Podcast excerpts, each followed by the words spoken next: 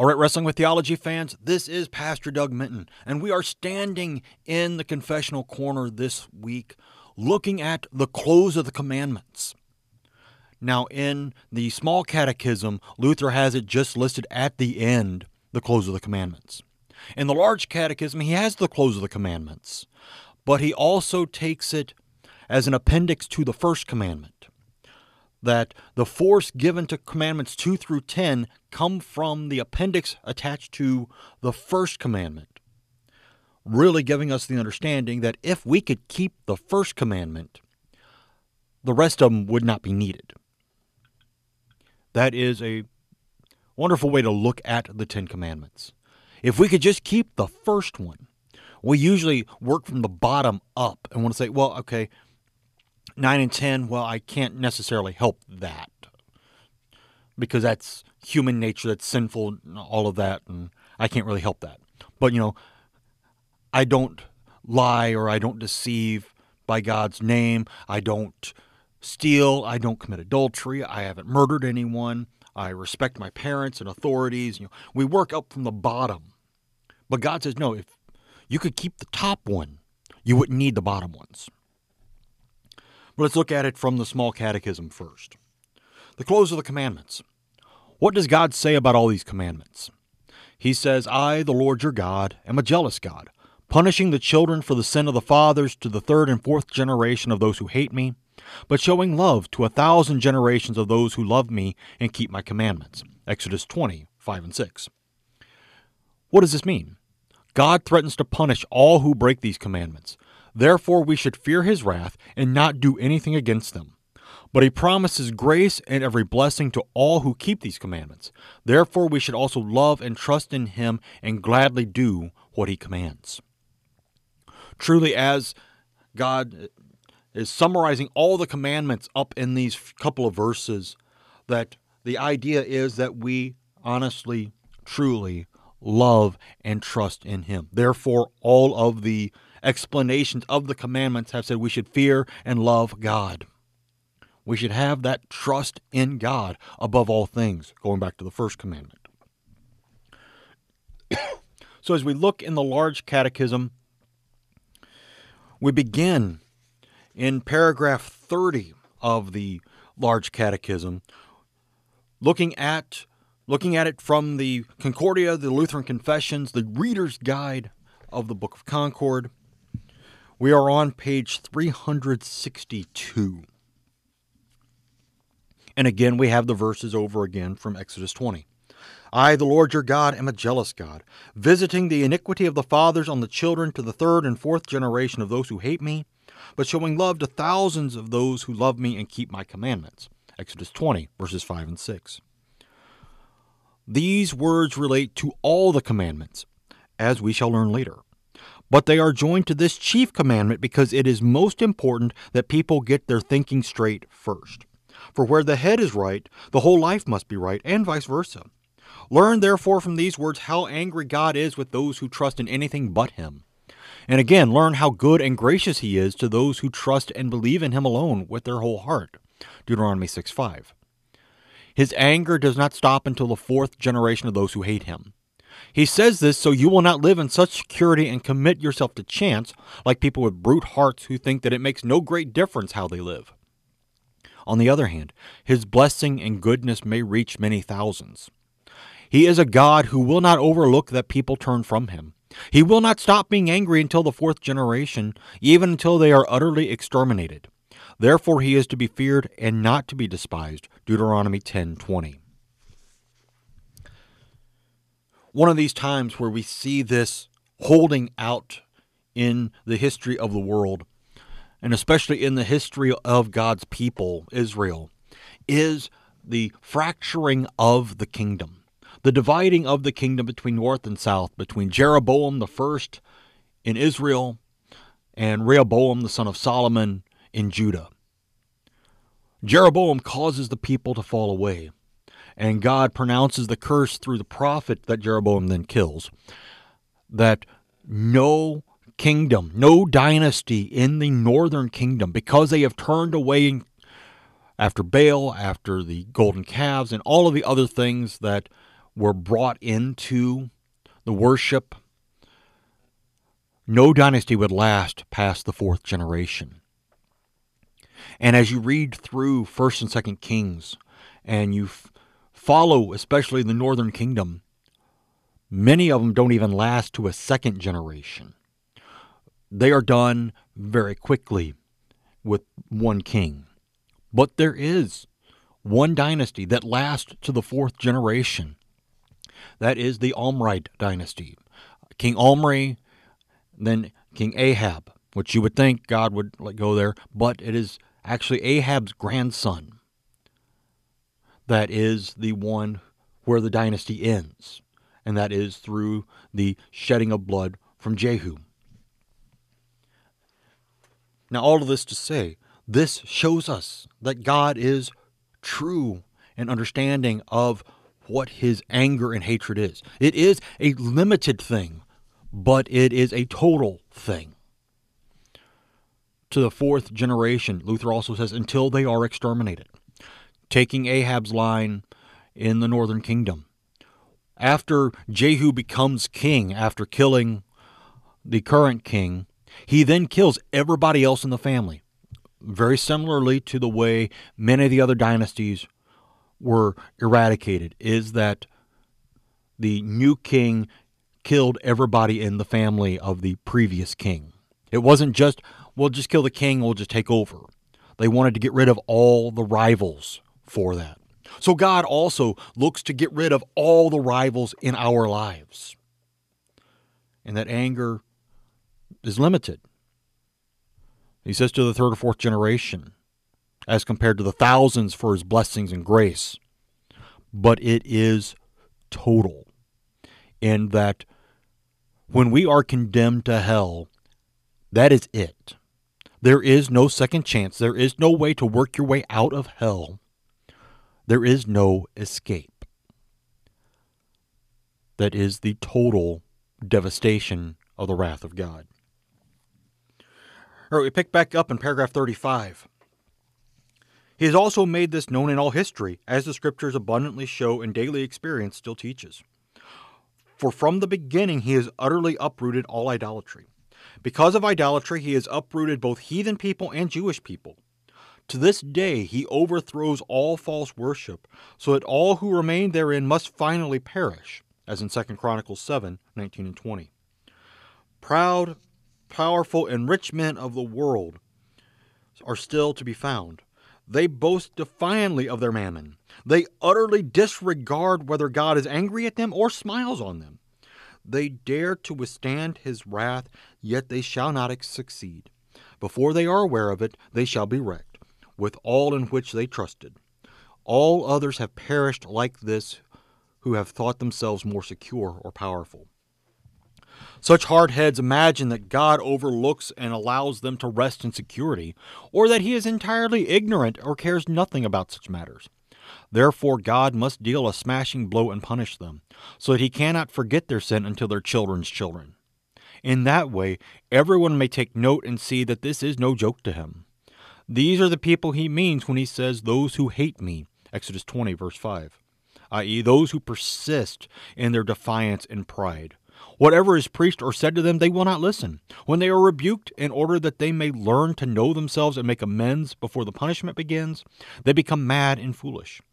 They rightly deserve wrath, as we see daily in bishops and princes now. So, this total destruction and extermination of those who hate him, it is truly those who have hardened their hearts so that they will not hear the word of God. They will not hear the reproof because it doesn't really matter. As Luther says, they don't care whether God's smiling on them or angry at them. God is inconsequential because they have security in what they have until they find out that that is not really secure at all. And that comes when the punishment of God is meted out against them and done in a very dramatic, total fashion. But now we turn the page in the verses, starting in paragraph 39. But as terrible as these threatenings are, so much more powerful is the consolation in the promise. For those who cling to God alone should be sure that He will show them mercy. In other words, He will show them pure goodness and blessing, not only for themselves, but also to their children and their children's children, even to the thousandth generation and beyond that. This ought certainly to move and impel us to risk our hearts in all confidence with God, Hebrews 4:16 and 10:19 to 23, if we wish all temporal and eternal good. For the supreme majesty makes such outstanding offers and presents such heartfelt encouragements and such rich promises. Looking at either of the Hebrews passages, we have Abraham being listed here, and Abraham being shown as the one through whom the blessing comes. And it is not just for Abraham's children, but every family of the earth will be blessed through his seed. Every family does not matter whether they descend from him or do not descend from him. They will still be blessed for those who are faithful like Abraham. So that goes on forever. There is no end to that promise because that promise in Christ cannot have an end. Because if there was an end to the promises in Christ, you know, there would be an end to what we can possibly imagine heaven and glory to be like. And we have always seen through the scriptures that heaven is far beyond what we can possibly even imagine that there is no end. It is everlasting life that we seek with God in heaven. All right, we continue on in paragraph 41. Therefore, let everyone seriously take this passage to heart, lest it be regarded as though a man had spoken it. For you, it is a question of eternal blessing, happiness, and salvation, or of eternal wrath, misery, and woe. What more would you have or desire than God so kindly promising to be yours with every blessing and to protect and help you in all need? But unfortunately, here's the failure. The world believes none of this, nor regards it as God's word. For the world sees that those who trust in God and not in mammon suffer care and want, and that the devil opposes and resists them. They do not have money or favor or honor, and besides can scarcely support life. On the other hand, those who serve mammon have power, favor, honor, possessions, and every comfort in the eyes of the world. For this reason, these words must be understood to speak against the appearance of such things.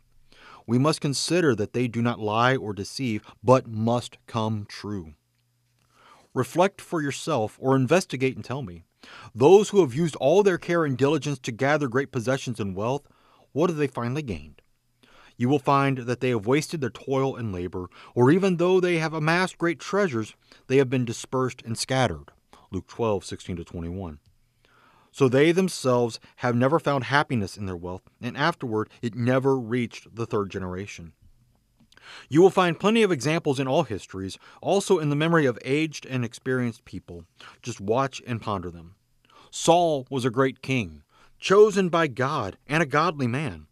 But when he was established on his throne, he let his heart wander from God and put his trust in his crown and power. 1 Samuel chapters 9 through 13.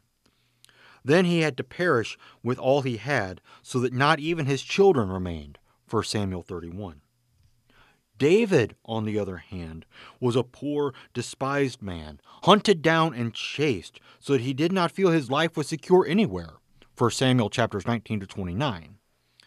Yet he had to survive in spite of Saul and become king, 2 Samuel 2. For these words of the promise had to abide and come true, since God cannot lie or deceive, Titus 1 2. Just let not the devil and the world deceive you with their show, which indeed remains for a time, but finally is nothing. Let us then learn well the first commandment, that we may see how God will tolerate no overconfidence nor any trust in any other object we will see how he requires nothing greater from us than confidence from the heart for every good. Then we may live right and straightforward and use all the blessings that God gives, just as a shoemaker uses his needle, awl, and thread for work and then lays them aside. Or we may behave like a traveler, using an inn, food, and bed only to meet his present need. Each person may do this in his calling according to God's order, and without allowing any of these things to be his Lord or idol. This is enough about the first commandment, which we have had to explain at length since it is of chief importance. For as said earlier, where the heart is rightly set toward God, Deuteronomy 32 46, and this commandment is observed, all the other commandments follow. If we could keep the first commandment, we would have no problem with the other nine. And Luther says that is all we need to know about the first commandment right now. And that is very true. That is all we need to know. And now we flip over to the end of the Ten Commandments in the Large Catechism. We are now in paragraph 311 on page 395 in Concordia. Now that we have looked at the appendix to the first commandment, seeing that all the rest of them follow from that commandment, now we see the conclusion of everything that Luther has to say about all Ten Commandments. So, picking up in paragraph 311. Now we have the Ten Commandments, a summary of divine teaching about what we are to do in order that our whole life may be pleasing to God. Everything that is to be a good work must arise and flow from and in this true fountain and channel. So, apart from the Ten Commandments, no work or thing can be good or pleasing to God, no matter how great or precious it is in the world's eyes. Let us see now that our great saints can boast of their spiritual orders and their great mighty works. They have invented and set up these things up, while they let these commandments go, as though they were far too insignificant or had long ago been perfectly fulfilled. I am of the opinion, indeed, that here one will find his hands full and will have enough to do to keep these commandments meekness, patience, love toward enemies, chastity, kindness, and other such virtues and their implications Galatians 5 22 23. But such works are not of value and make no display in the world's eyes. For these are not peculiar and proud works. They are not restricted to particular times, places, rites, and customs. They are common, everyday, household works that one neighbor can do for another. Therefore, they are not highly regarded. One of the things that happened in the Middle Ages is that truly, because of the scholastics, because of the monks and the nuns and all of the teaching thereof, the Ten Commandments were set aside and all of these other things put forward. And that you had to be a monk or a nun or a priest in order to truly be following God's will. They despised the everyday household normal works that normal people, well, they might eventually get to heaven one day. But it was for the real Christians. That was what heaven was for. And Luther says, no, no, no. If you really want to understand God's will and the law, it is the focus on the everyday, the normal things that one person can do for another. That is what is pleasing in God's sight. We continue on in paragraph 314. But the other works cause people to open their eyes and ears wide. Men aid this effect by the great display, expense, and magnificent buildings with which they adorn such works, so that everything shines and glitters. There they waft incense, they sing and ring bells, they light tapers and candles, so that nothing else can be seen or heard. For when a priest stands there in a surplice garment embroidered with gold thread, or a layman continues all day upon his knees in church, that is regarded as a most precious work, which no one can praise enough. But when a poor girl tends a little child and faithfully does what she is told, that is considered nothing. For what else should monks and nuns seek in their cloisters? Look, is not this a cursed overconfidence of those desperate saints who dare to invent a higher and better life and estate than what the Ten Commandments teach? To pretend, as we have said, that this is an ordinary life for the common man, but theirs is for saints and perfect ones? The miserable blind people do not see that no person can go far enough to keep one of the Ten Commandments as it should be kept. Both the Apostles' Creed and the Lord's Prayer must come to our aid, as we shall hear. By them, power and strength to keep the commandments is sought and prayed for and received continually. Therefore, all their boasting amounts to as much as if I boasted and said, To be sure, I don't have a penny to make payment with, but I will confidently try to pay 10 florins. He says, The miserable people do not see that there is nothing higher or greater than the Ten Commandments. Which is why then he links the Ten Commandments to the Apostles' Creed, to the Lord's Prayer, because the Ten Commandments accuse us that we cannot uphold God's law, that we cannot be right in God's eyes. The Apostles' Creed shows us what we are to believe, and sometimes those things are quite hard to believe. But then in the Lord's Prayer, we pray for the strength to be able to do what we're supposed to do and to believe what we are supposed to believe, so that we may truly be able to call ourselves God's children as we call Him our Father. All the rest of it is boasting as saying, I don't have a penny to my name, but I will definitely pay this great amount. Well, if you have nothing, where is your boasting coming from? That is Luther's point about the monks and the nuns. We continue on in paragraph 317. All this I say and teach so that people might get rid of the sad misuse that has taken such deep root and still clings to everybody. In all estates upon earth, they must get used to looking at these commandments only and to be concerned about these matters for it will be a long time before they will produce a teaching or a state equal to the Ten Commandments, because they are so high that no one can reach them by human power. Whoever does reach them is a heavenly, angelic person, far above all holiness of the world. Just occupy yourself with them. Try your best. Apply all power and ability. You will find so much to do that you will neither seek nor value any other work or holiness. Let this be enough about the first part of the common Christian doctrine, both for teaching and urging what is necessary. In conclusion, however, we must repeat the text that belongs here. We have presented this already in the first commandment, in order that we may learn what God, what pains God requires us, so that we may learn to teach and do the Ten Commandments. For I, the Lord your God, am a jealous God visiting the iniquity of the fathers on the children to the third and fourth generation of those who hate me, but showing steadfast love to thousands of those who love me and keep my commandments. Again, Exodus 20, verses 5 and 6. As we have heard above, this appendix was primarily attached to the first commandment. Yet it was laid down for the sake of all the commandments, since all of them are to be referred and directed to it. Therefore, I have said that this should also be presented to and taught to the young. Then they may learn and remember it, and may see what must prove and compel us to keep these Ten Commandments. This part is to be regarded as though it were specially added to each command, so that it dwells in and runs through them all. Now, there is included in these words, as said before, both an angry, threatening word and a friendly promise. These are to terrify and warn us. They are also to lead and encourage us to receive and highly value His Word as a matter of divine sincerity. For God Himself declares how much He is concerned about it and how rigidly He will enforce it. He will horribly and terribly punish all who despise and transgress His commandments. Also, He declares how richly He will reward, bless, and do all good to those who hold them in high value and gladly do and live according to them. So God demands that all our works proceed from a heart that fears and regards God alone. From such fear, the heart avoids everything that is contrary to his will, lest it should move him to wrath.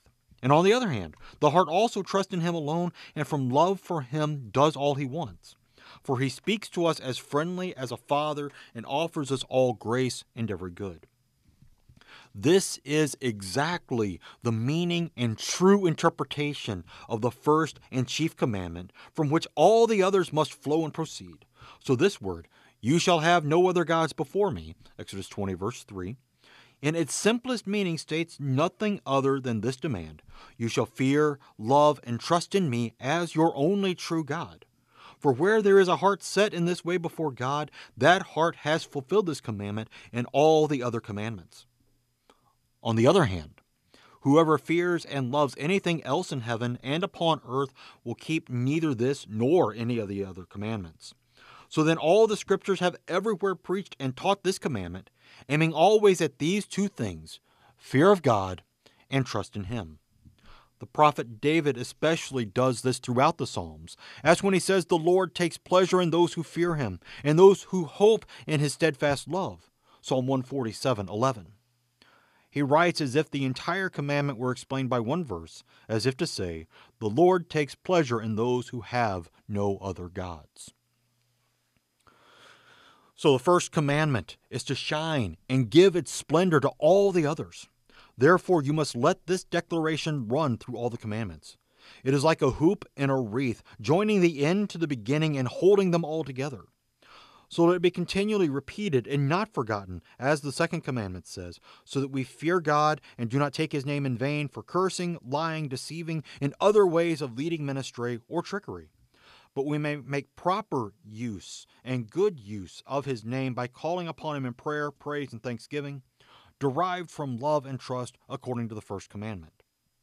In the same way, such fear, love, and trust is to drive and force us not to despise His word, but gladly to learn it, hear it, value it wholly, and honor it. And so, as we'll see in a second, he goes through all the commandments in this way that this appendix to the first, this close of the commandments, should truly run through everything. And this is one of the great parts of this portion of the large catechism is there's not much need for interpretation and exposition on it. Luther lays it out very clearly, very plainly. So I'm going to finish off the rest of the conclusion of the commandments without any further wording because it is right there laid out plain and simple picking back up in paragraph 327. So this teaching continues through all the following commandments toward our neighbor. Everything is to flow from the first commandment's power. We honor father and mother, masters, and all in authority, and are subject and obedient to them, not for their own sake, but for God's sake. You are not to regard or fear father or mother, nor should you do or skip anything because you love them. But note what God would have you do, what he will quite surely demand of you. If you skip that, you have an angry judge. But if you do the work, you have a gracious Father. Again, do your neighbor no harm, injury, or violence, or in any way oppress him with regard to his body, wife, property, honor, or rights. All these things are commanded in their order, even though you may have a chance and cause to do wrong, and no person would rebuke you. But do good to all men. Galatians 6:10. Help them and promote their interest in every way and wherever you can, purely out of love for God and to please Him. Do this in the confidence that He will abundantly reward you for everything. Now you see how the first commandment is the chief source and fountainhead that flows into all the rest. Note again, all return to that first commandment and depend upon it. So beginning and end are fastened and bound together. This is always profitable and necessary to teach to the young people. Admonish them and remind them of it, so that they may be brought up not only with blows and compulsion like cattle, but in the fear and reverence of God. Let this be considered and laid to heart that these things are not human games, but are the commandments of the divine majesty. He insists on them with great seriousness. He is angry with and punishes those who despise them. On the other hand, he abundantly rewards those who keep them. In this way, there will be a spontaneous drive and a desire gladly to do God's will. Therefore, it is not meaningless that it is commanded in the Old Testament that we should write the Ten Commandments on our walls and corners, yes, even on our garments. Deuteronomy 6, 8, and 9. This is not for the sake of merely having them written in these places and making a show of them. The Jewish people did that. But it is so we might have our eyes constantly fixed on them we should have them always in our memory. Then we might do them in all our actions and ways. Then everyone may make them his daily exercise in all cases, in every business and transaction, as though they were written in every place wherever he would look, indeed, wherever he walks or stands. Then there would be enough opportunity, both at home in our own house and abroad with our neighbors, to do the Ten Commandments, so that no one would need to run far to find them. From this, it again appears how highly these Ten Commandments are to be exalted and extolled above all estates, commandments, and works that are taught and done apart from them. For here we can boast and say, Let all the wise people and saints step forth and produce, if they can, a single work like these commandments. God insists on these with such seriousness. He commands them with his greatest wrath and punishment. Besides, he adds such glorious promises to them that he will pour out upon us all good things and blessings. Therefore, they should be taught above all others and be valued precious and dear as the highest treasure given by God. So far, Luther in the Large Catechism. And again, plainly and simply, everything flows from fear, love, and trust in God. Knowing that breaking these commandments brings his wrath, fulfilling them brings the promise of steadfast love. Yes, as Luther says, try your best, live up to your ability, but understand that you will never, ever measure up to these commandments. That is why God gives us the Creed and the Lord's Prayer to supplement us.